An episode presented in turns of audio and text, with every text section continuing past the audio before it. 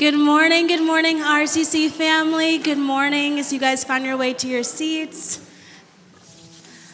Awesome. It's good to be in the house of the Lord with you guys this morning. Good morning to everyone who is live streaming with us or watching from the table. We are so happy that you're here with us this morning. You know, there's something about this season that I love. There's something in the air and fall, and you feel this like cultural shift towards gratitude and family. And the invitation is so kingdom, it's so godlike. And so we have a really great opportunity for you guys this coming week that's kind of in the spirit of giving back to others. We're going to do a blood drive with the Red Cross. We're going to do it at the table on November 27th. It'll be from 8 a.m. to 3 o'clock. And this is one of those things that you do that feels super simple, but it changes someone's life drastically. And it's just an awesome way to celebrate this season of being grateful for the health that we have and being able to extend that blessing forward. So if you're interested in that, we invite you to come on the 27th from 8 to 3. There's enough time for you to fit it in your schedule, and we would love to have you there. Then, following that, this next Saturday, we're going to start our holiday market. We're going to have the first and the third Saturday of every month, um, of every Saturday, and it'll be from 10 a.m. to 2. So, if you are a creative type, or if you want to support local art and local vendors, many people from our RCC community will be contributing. We invite you to come to that. It's going to be so much fun. We'd love to have you get some good Christmas gifts. Again, that's going to be every first and third Saturday, and then it'll be from 10 a.m. to 2 p.m. And then finally, this season, we have one great opportunity for you to jump into our Advent season. So if you are familiar with RCC, you know we love Advent here. Um, and so this year, we're going to do something a little different. Under the direction of Kara, we're going to have some Advent groups. So we'll be reading through She Reads Truth and He Reads Truth. I think we have about five books for the men and seven books for the women. They're $20. If you want to contact Kara at Kara at rivercitysmyrna.com, she'll be able to get you a book. We'll also be having two gatherings and a Zoom call. So if you want community, if you want to celebrate Christmas, if you are one of those festive types, I know I am, this is the perfect group for you. We invite you to join. And if you need more information, just contact Kara. And then for our last announcement for our Constellation Worship Night, I'm going to invite Jessica, and she's going to give you guys a little bit more information. Good morning, River City. So, we had a special night planned for this coming Wednesday night called Constellations. It was a time of worship and prayer and just of um, revealing and pouring into identity and as individuals and as a body. We have decided at this point to postpone that until mid January. We would like to give you guys more information and give you time to really understand what that night is going to be about. So we will have that in mid January and we will have more information about that coming out soon. And we would invite you to join us then. Thank you. Awesome. Thank you. All right, so now we're going to move into our lectionary reading. And if you're unfamiliar with the lectionary, it is a portion of passages that works through the Bible in three years. It connects us with the universal church. We read a psalm every Sunday. And today our psalm is from Psalm 90, 1 through 8, and then 12. And it says, Lord, you have been our dwelling place in all generations. Before the mountains were brought forth, or ever you had formed the earth and the world from everlasting to everlasting. You are God. You return man to dust and say, Return, O child of man. For a thousand years in your sight are but as yesterday when it is past, or as a watch in the night. You sweep them away as with a flood.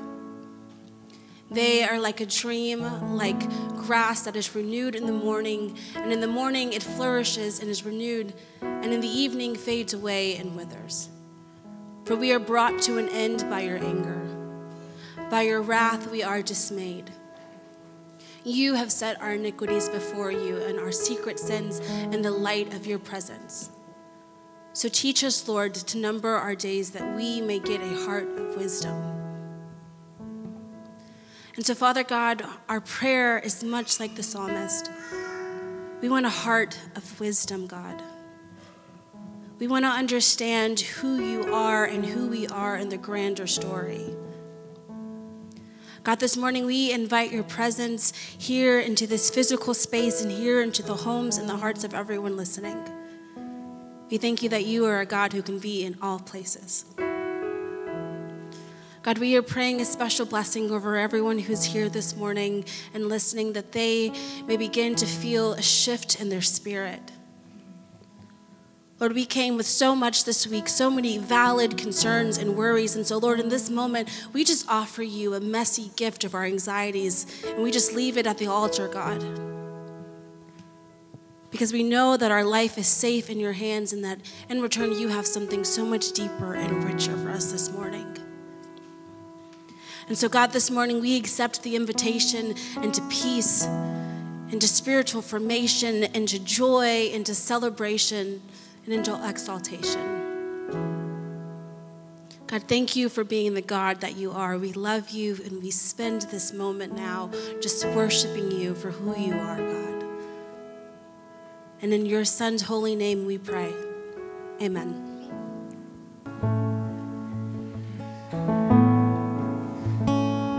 If you've if you've um, joined us before, you know that we. Um, go into part of our service called Prayers of the People.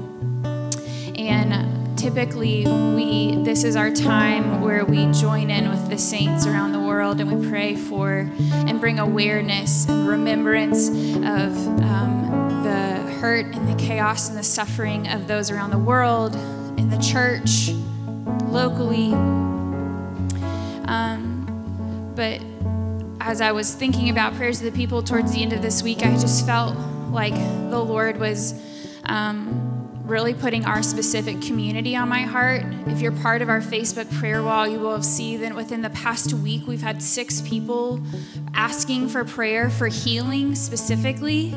Um, pretty major stuff. Um, not that there's a scale, but very heavy things. And that doesn't even include the ways in which we're all suffering mentally and emotionally and spiritually or people who aren't on a Facebook prayer wall or who don't have space or feel shame to post something.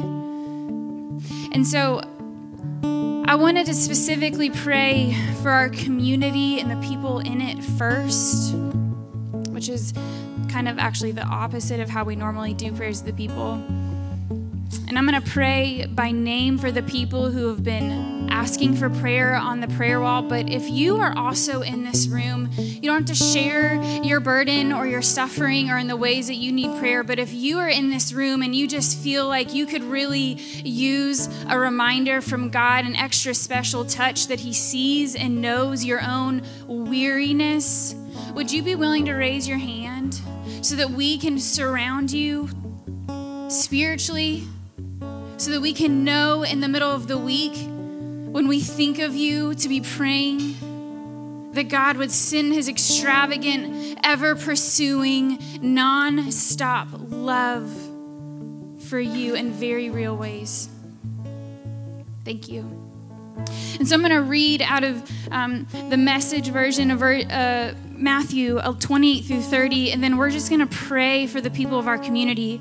It says, Are you tired? worn out, burned out on religion, come to me. Get away with me, and you'll recover your life. I will show you how to take a real rest. Walk with me and work with me. Watch how I do it. Learn the unforced rhythms of grace. I won't lay anything heavy or ill fitting on you. Keep company with me, and you'll learn to live freely and lightly. And what the Lord was speaking to me for our community is that there is a sense of weariness heading in to the end of this year in a lot of different areas, externally, internally. There is a weariness. We are just tired, and yet hits keep coming. And for those that we saw on the prayer wall, that has come in a version of physical pain and suffering, but we're all sensing it in our own ways. There's a weariness and an exhaustion. And what Jesus promises is if we will come to Him without weariness, there is a promise for rest. There is a promise for grace and for refuge. And so I want to pray that. And if you will join with me from your seats. God, I just lift up the River City community, the people who raised their hands, those who didn't raise their hands because they felt uncomfortable or uncertain if that was even them. I pray for the people on who are gathering in their homes and online and for the people who will listen or watch this later. And I just lift them up to you and I place them at the foot of the cross.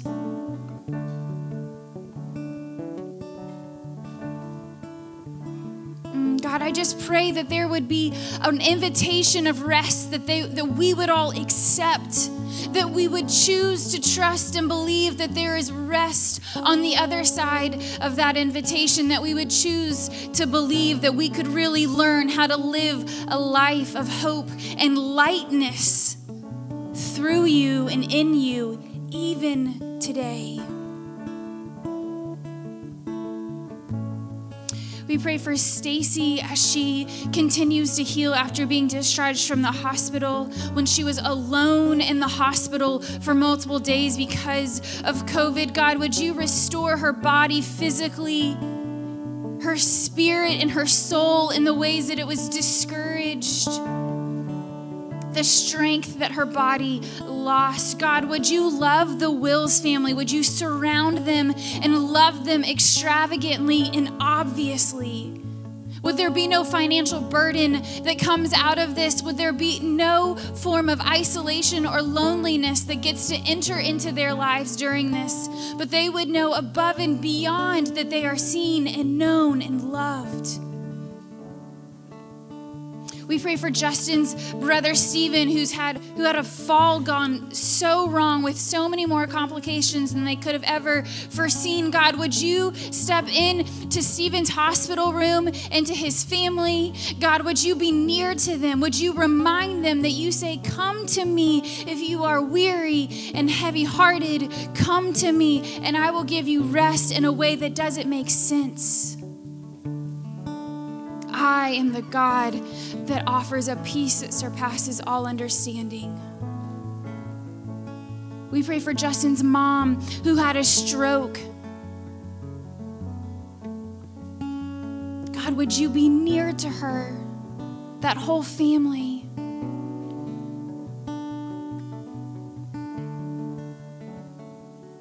May she have lost nothing, but that all strength, all of her faculties would be restored like new.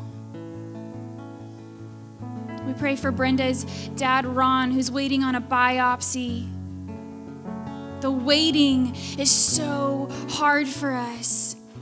It highlights so many uncertainties and insecurities and reminds us how not in control we are. But in the midst of the waiting, God, would you actually step in and remind him that his hope is not dependent upon the results that he does or doesn't get? We cling to our hope being in you and you alone. We pray for Don's sister Elizabeth, who is who is very sick and in extreme amounts of pain. God, would you have mercy on her? Would your presence be near to her? Would there be people that surround Elizabeth to be your hands and your feet? That there would not be a day that goes by that she doesn't know that she is seen and loved. And that you are suffering and joining in her suffering.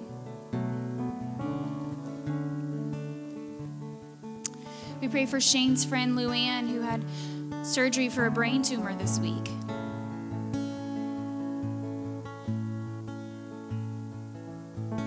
I thank you that even in just listing off six names and the many millions and millions of others who are impacted both by COVID or socially or economically, by government powers that are completely um, untrustworthy and corrupt that the list, we could name every person suffering in the list, is not too long or too great for you.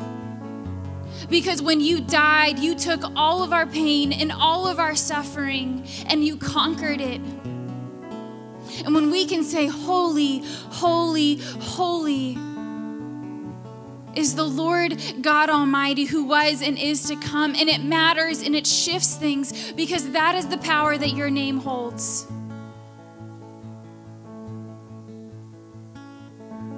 So we don't ignore the suffering of ourselves and those around us, but we present our sufferings to the cross and we plead the blood of Jesus over them, and then we partner with you in the midst of our brokenness.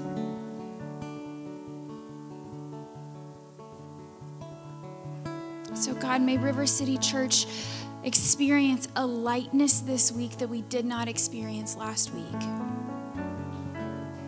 May things that fazed us before not faze us as much this week. Because we have a rock and a hope that is immovable and unshakable. We are tethered to a kingdom that is better and perfect and lasts into eternity.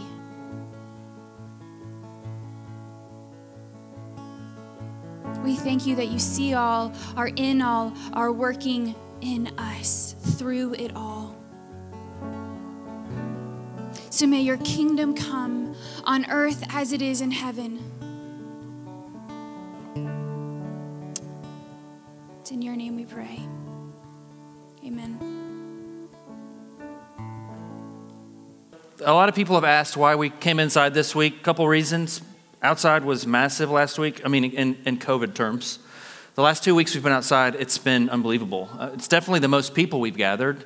So it was good for people to see each other. I noticed pretty quickly preaching in those environments and then Kara preaching, it's really difficult to preach outside when trains are going by and when someone's riding a scooter in front of you. It's great. Like I thought it was great. But the win was definitely not preaching.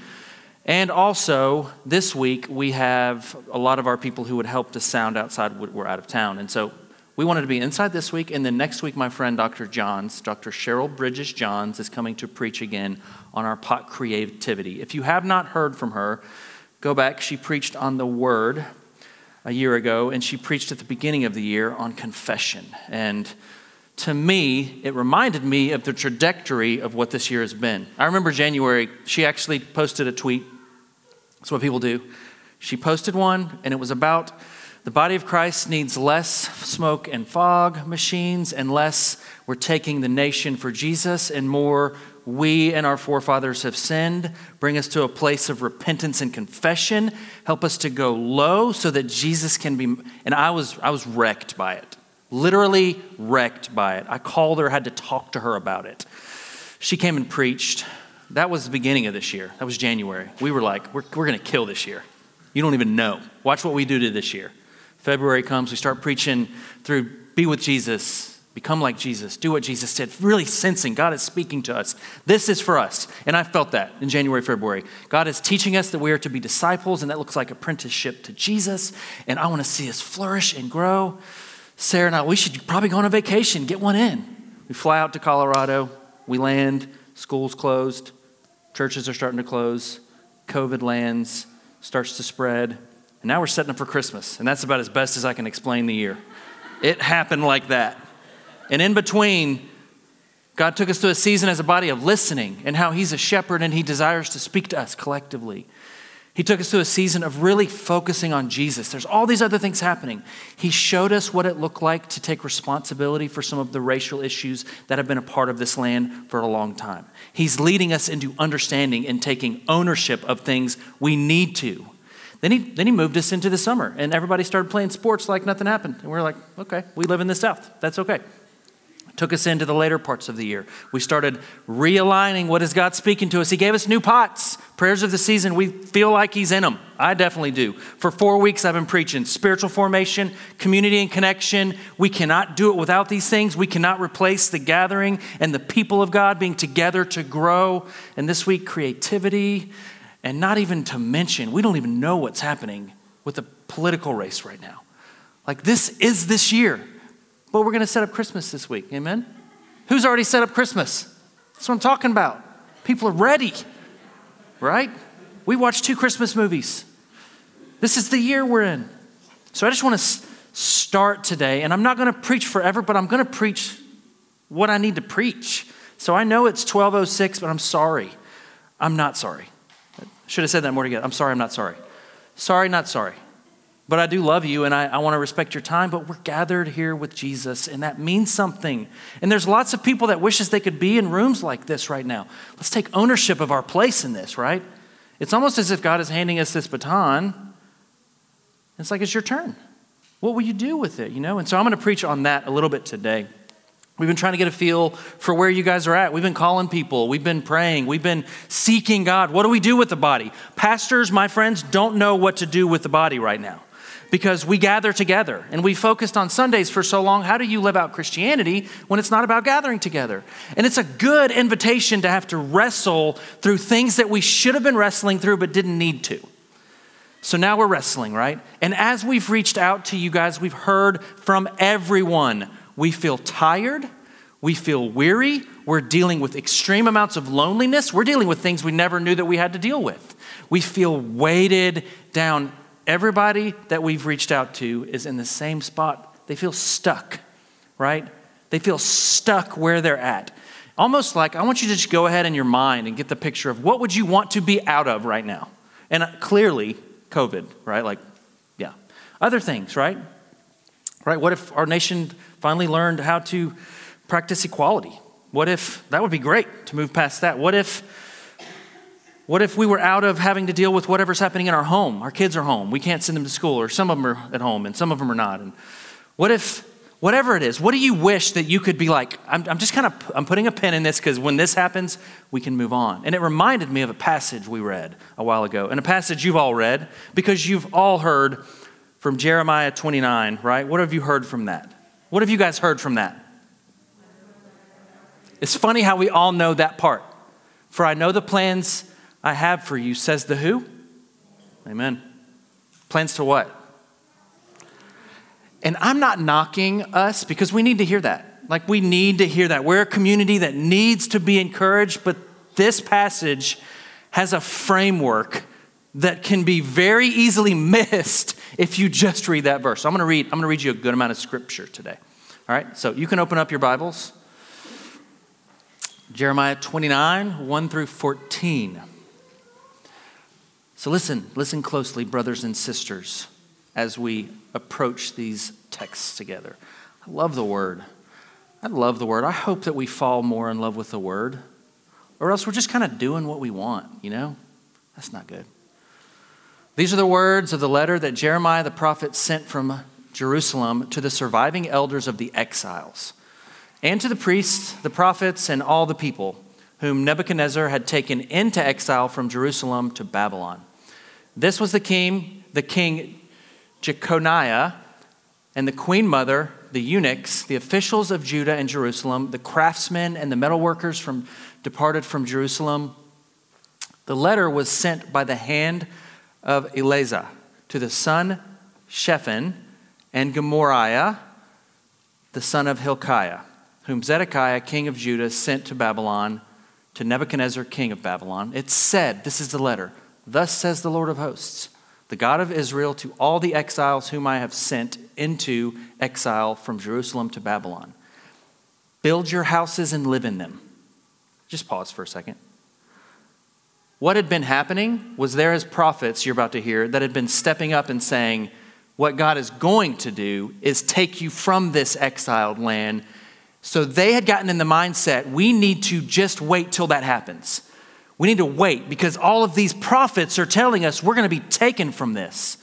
And this is a hard letter to people. But did you guys know that there are prophets in every age that are speaking something that Jesus is never speaking? There are voices speaking things and, and telling us, promising us things sooner than later so that we can receive what we want while Jesus is actually. Here we go. Thus says the Lord of hosts, the God of Israel, to all the exiles whom I have sent into exile from Jerusalem to Babylon build houses and live in them, plant gardens and eat their produce. Take wives, have sons and daughters. Take wives for your sons and have your daughters in marriage, that they may bear sons and daughters, multiply there, and do not decrease. So get it, get a picture. So we're not, wait a second, we're not leaving exile?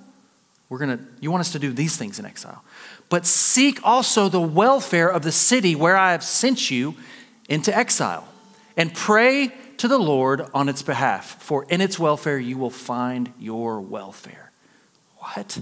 For thus says the Lord of hosts, the God of Israel Do not let your prophets and your diviners who are among you deceive you, and do not listen to the dreams that they dream. For it is a lie that they are prophesying to you in my name.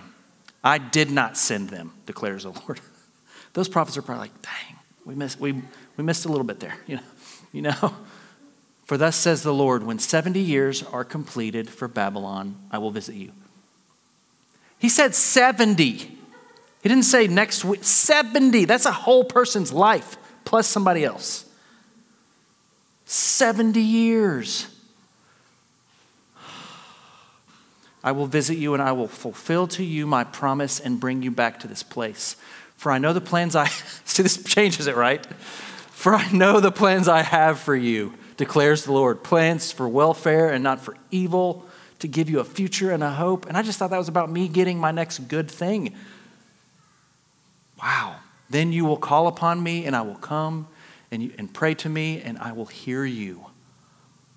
You will seek me and find me when you seek me with your heart your whole heart, all of it. I will, I will be found by you, declares the Lord, and I will restore your fortunes and gather you from all the nations and all the places where I have driven you, declares the Lord, and I will bring you back to the place from which I sent you into exile. This is fascinating to me, especially for today, because I think with stuck people, and especially me, I just really desire to be out of whatever it is. And that's us right now. We desire to be out of it. And I just believe 100%. He's saying, I have planted you in this. It will go when I make it go. Build your gardens, dig your roots. Don't act as if you can't live the life I'm asking you now before that happens. That's for us. This is us right now, right? I had a thing where I was praying with God, just interacting. I think I was talking to someone two weeks ago, and I had the best question I've had all year jump into my mind. And I don't honestly know how it got there. I, am going to give credit to God. I'm going to go and do that. And the question was if I were to go back to March last year and, and meet me, right? If I were in a DeLorean and I happened to be back and, hey, Josh, the question was, I needed to interact with what would you tell you then? And I knew instantly. I didn't have to even pray. It was like, I know what I'd say to me. And what I would say to me is, this isn't going away like tomorrow. So you need to, to dig deep and you need to gather the people and you need to go deep in God and get a sense for what he's saying. You need to go deep. You don't need to scurry about, you need to go deep. And so I thought, I was like, why did, like, why didn't I do that? And I know why I didn't do that. How do you Zoom? What do we do with our kids? What do we do in our nation? How do I have friendships? Why do I not want to be around people right now? Where are sports? Dear God, where are sports? I would go back and I would say to myself, gather the people and go deep. This is not a season to be frivolous, to put on a show. It's about roots and rootedness and growth. And so I felt like he said, What are you doing now, bro? And I was like, I got you. So, so, so I'm actually from the future. I'm from this time next year. And I'm talking to me now saying, What are you waiting on now? If you know that that's the most important thing, and I always have, I've always known that the body needs to be in that space and that we have to go there together. It's just not easy to do in American church. There's a service coming every week, and don't hear me wrong. Services together are beautiful. They're even sacred and meaningful. And the parts we love, are just as good as the parts that are hard to sit through. Being together. That's, that's irreplaceable to me, but it's not enough in this season. It's not enough if he's saying, here's your baton, here's what I'm asking you to do. He's not just trying to make us good. It's not bad, but there's a deeper invitation for all of us. And so I'm going to talk to you for a moment about Hebrews 12 and about St. Patrick. The reason I'm sharing more about St. Patrick is in the parking lot, I botched it. I have no idea what I said out there. I was speaking to a train, uh, somebody was driving around me, and I knew it was important for our body. So I feel like I've been being mentored and being drawn closer to God by these two things. And I feel like I want to share those with you and you at home. So if you'll open up to Hebrews 12, I warned you, we're not even a third of the way through the scripture you're going to receive today. I ask you in the reading of the scripture to to check your heart, to be present, to not just get through it. When's he going to get through it? Be present in the reading of the scripture. Be present in the lively oracles. Be present. It's an interaction. I'm going to read you two versions of a long passage. I'm just going to tell you that's not something a lot of people would do. So I'm going to read you first 1 through 17 in the ESV, and then I'm going to read you 1 through 17 in the message. And it's a little bit like a Lectio Divina, which we've been doing this year, where we read chunks of scripture together and we interact together, and you notice the invitations and you're highlighted on some things. And so, if you will, just remember in Hebrews chapter 11, it's the faith chapter. There's giants of the faith that are being explained. There are these guys that are like part time, amazing apostles and going after it for God, and then like criminals and crooks, the other part. So, these famous historical people, even talked about 11, are like, are they or are they not? Like witnesses. Kind of like us, right? Like there's not anybody in here that's 100% perfect. So, Hebrews 12. Please stay with me. Therefore, since we are surrounded by so great a cloud of witnesses, let us also lay aside every weight and sin which clings so closely, and let us run with endurance the race that is set before us. Looking to Jesus, the founder and perfecter of our faith who for the joy that was set before him endured the cross, despising the shame, and is sealed at the right hand of the throne of God. Consider him who endured from sinners such hostility against himself, so that you may not, grow weary or faint hearted. In your struggle against sin, you have not yet resisted to the point of shedding your blood. And have you forgotten the exhortation that addresses you as sons. My son, do not regard lightly the discipline of the Lord, nor be weary when removed, reproved by him. For the Lord disciplines the ones he loves and chastises every son whom he receives. It is for disciples that you have to endure. It's for discipline that you have to endure. God is treating you as sons. For what son is there whom the Father does not discipline? If you are left without discipline, in which all have participated, then you will be illegitimate children and not sons. Besides this, we have had earthly fathers who disciplined us, and we respected them. I know there's the opposite too. Shall we not much more be subject to the Father of spirits and live? For they disciplined us for a short time as it seemed best to them, but, the, but he disciplines us for our good, that we may share in his holiness. For the moment, all discipline seems painful rather than pleasant, but later it yields the peaceful fruit of righteousness to those who have been trained by it. Therefore, lift your drooping hands and strengthen your weak knees, and make straight paths for your feet, so that what is lame may be put out of joint, but rather be healed. Strive for peace with everyone and for holiness without which no one can see the Lord.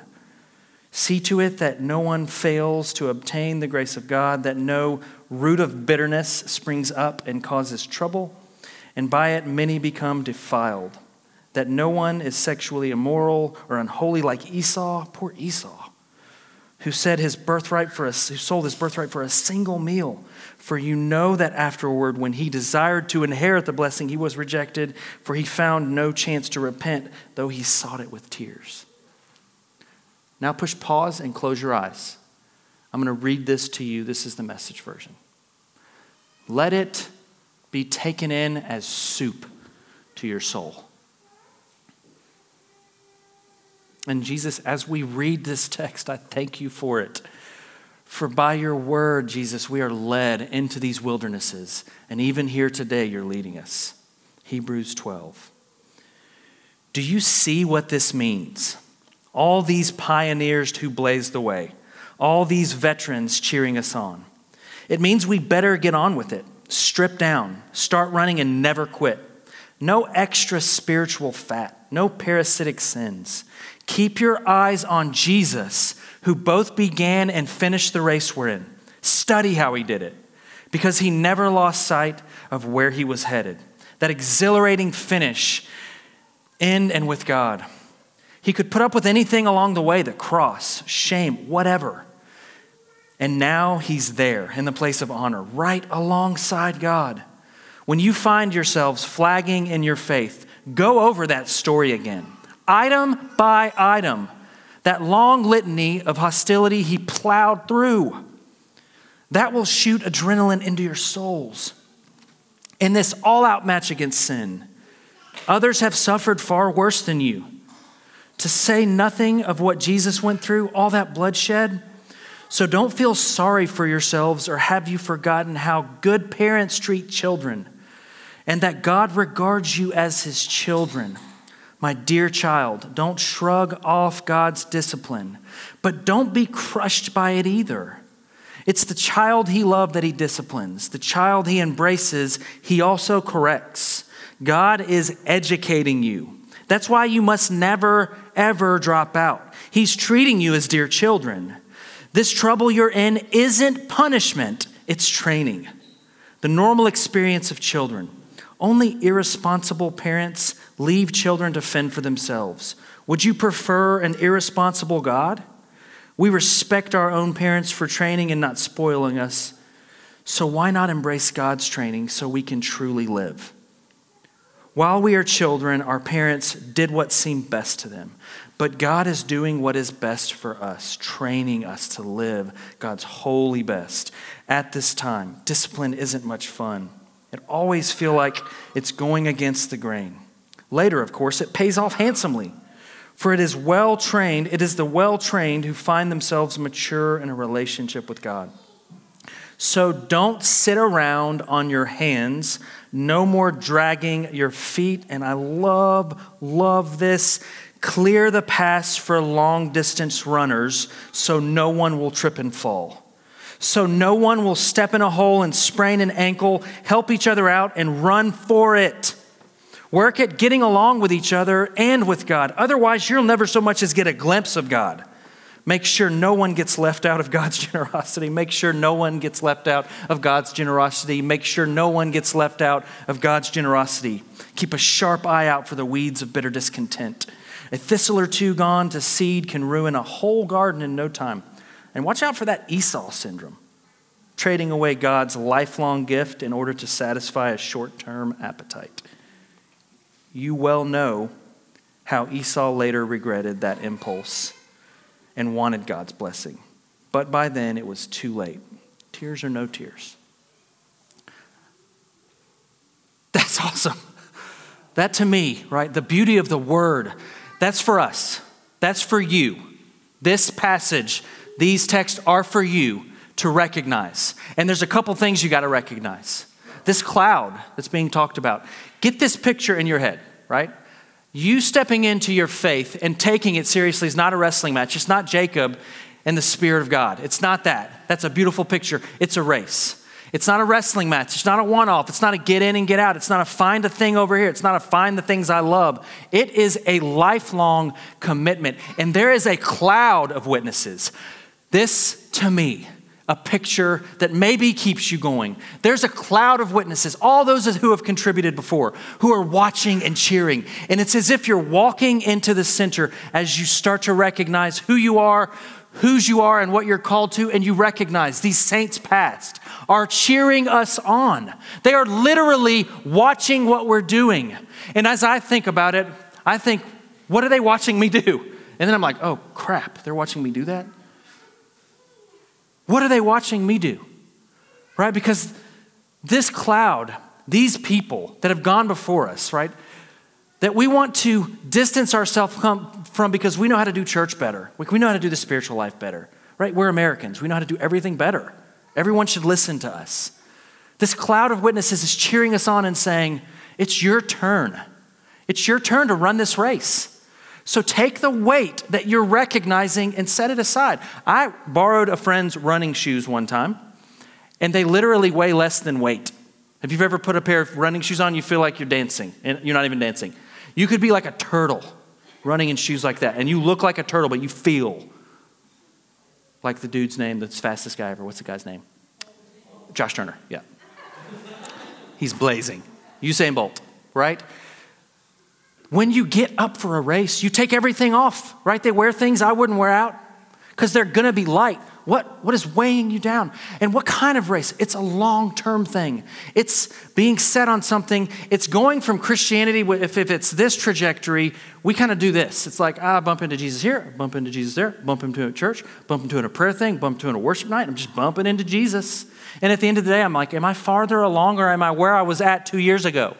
He's inviting us onto a clear path that He's set before us that has bumps, has all of it, but it's, it's definitely a trajectory towards Christ, to become Christ like. And not only is He the destination, He's the companion. It doesn't even make sense.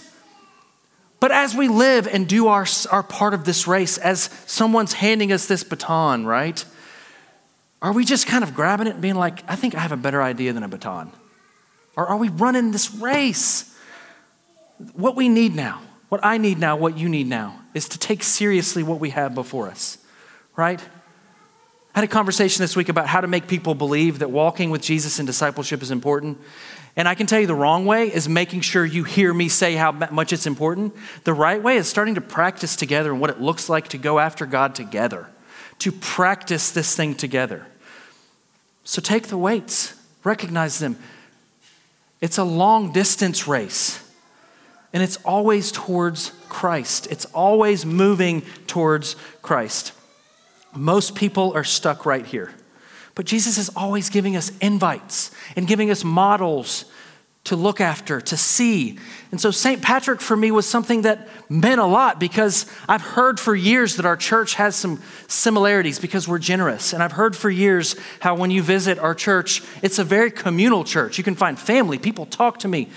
But the part about him, I didn't want to really study him, honestly. One, because I just didn't want to do it. And two, because I, I, I felt like I would probably discover some things that weren't helpful. There was a depth to how he lived and the communities that he built lived. And I don't think we're at that depth yet. I don't think, like, wake up call to us, I don't think we're at the depth to where we can truly grow in Jesus as a community. And I feel the invitation so strong. I can't put words to how strong I feel being invited into a place where true growth will happen for all of us. Not that one finishes the race, but that we're all going together and we're seeing tangible fruit happen. I feel that. And as I studied St. Patrick, God used his whole life. So, so it's not like there's this on ramp and then you change everything, you stop doing the bad stuff, and you listen to the fish. Like that's not just the Christian life, it's so much more. With St. Patrick, he was a nominal Christian as a teenager. He probably believed in God, but just kind of mocked it.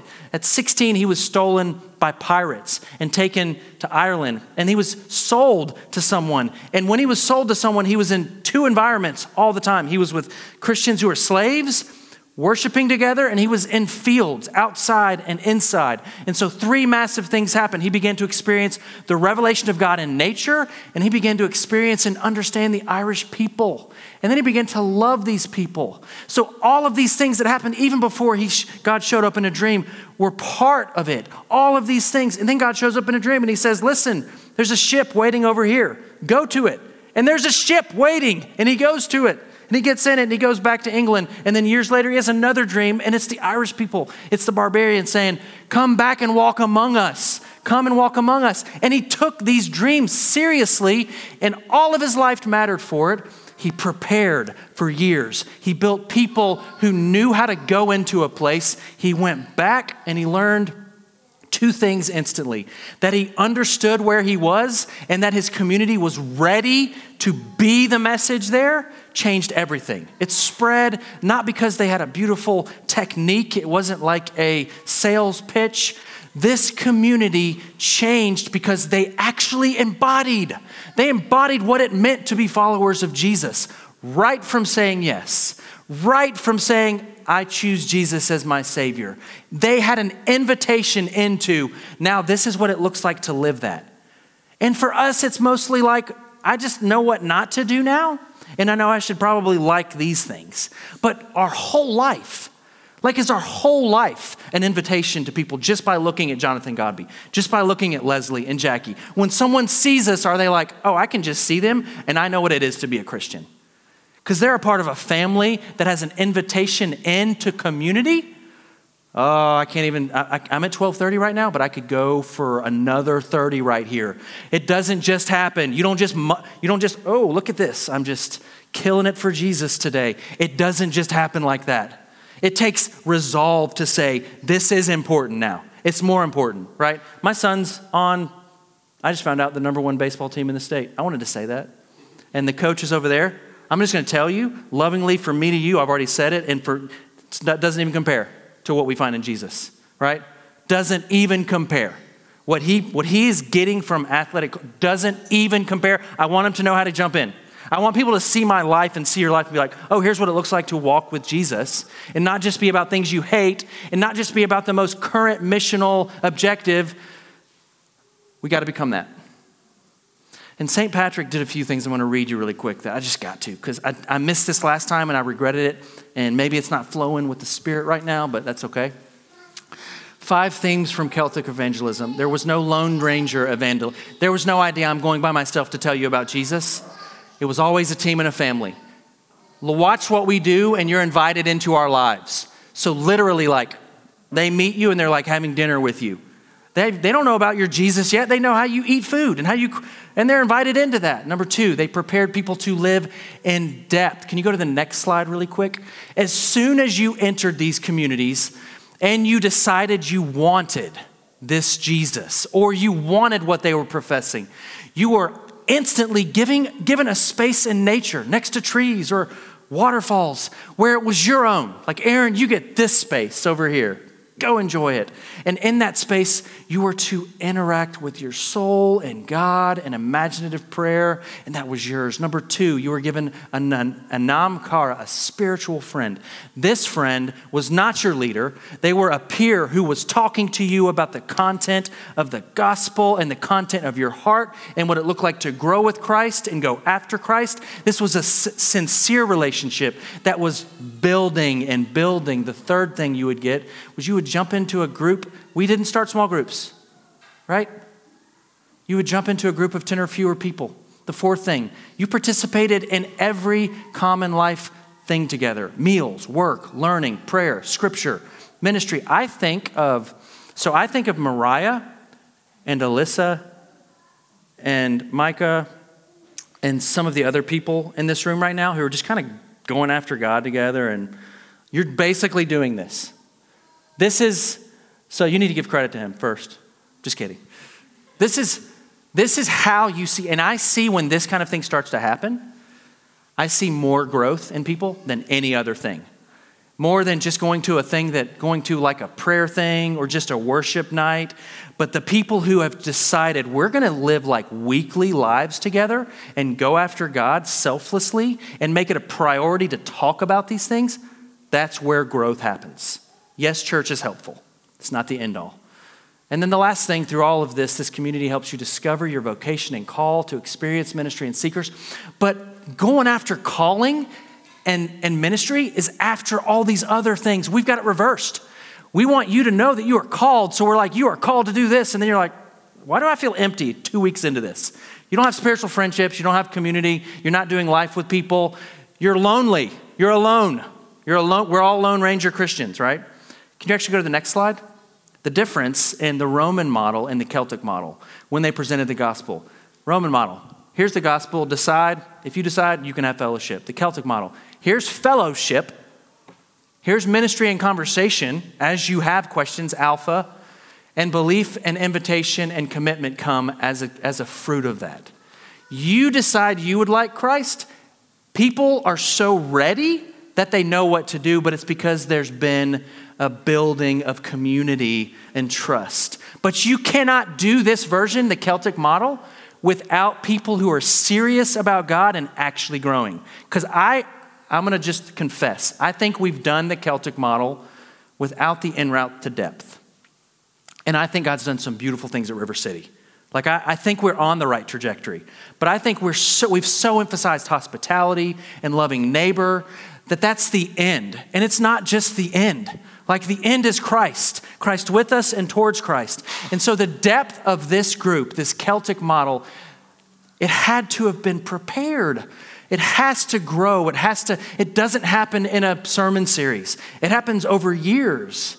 It happens over a life. And I've gone so long, but this is so important. This is an invitation. So if you want to know from me, and we're about to close, where I believe God is taking us, I feel more clear than I've ever felt, also while feeling more blurry about how to do it than I've ever felt.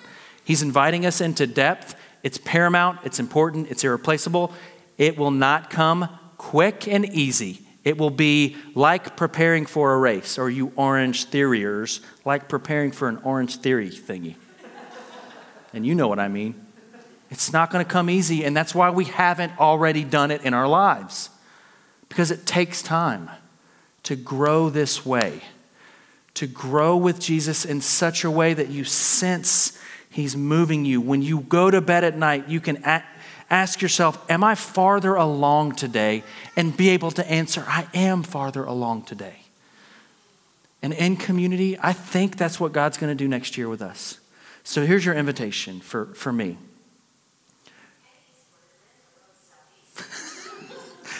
Let's go. it's right there. Head east towards Atlanta Road, southeast.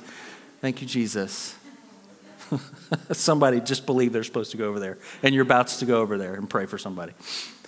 Here's, here's what it is the invitation is not to clarity or a model, the invitation is not that you have all the answers for the church.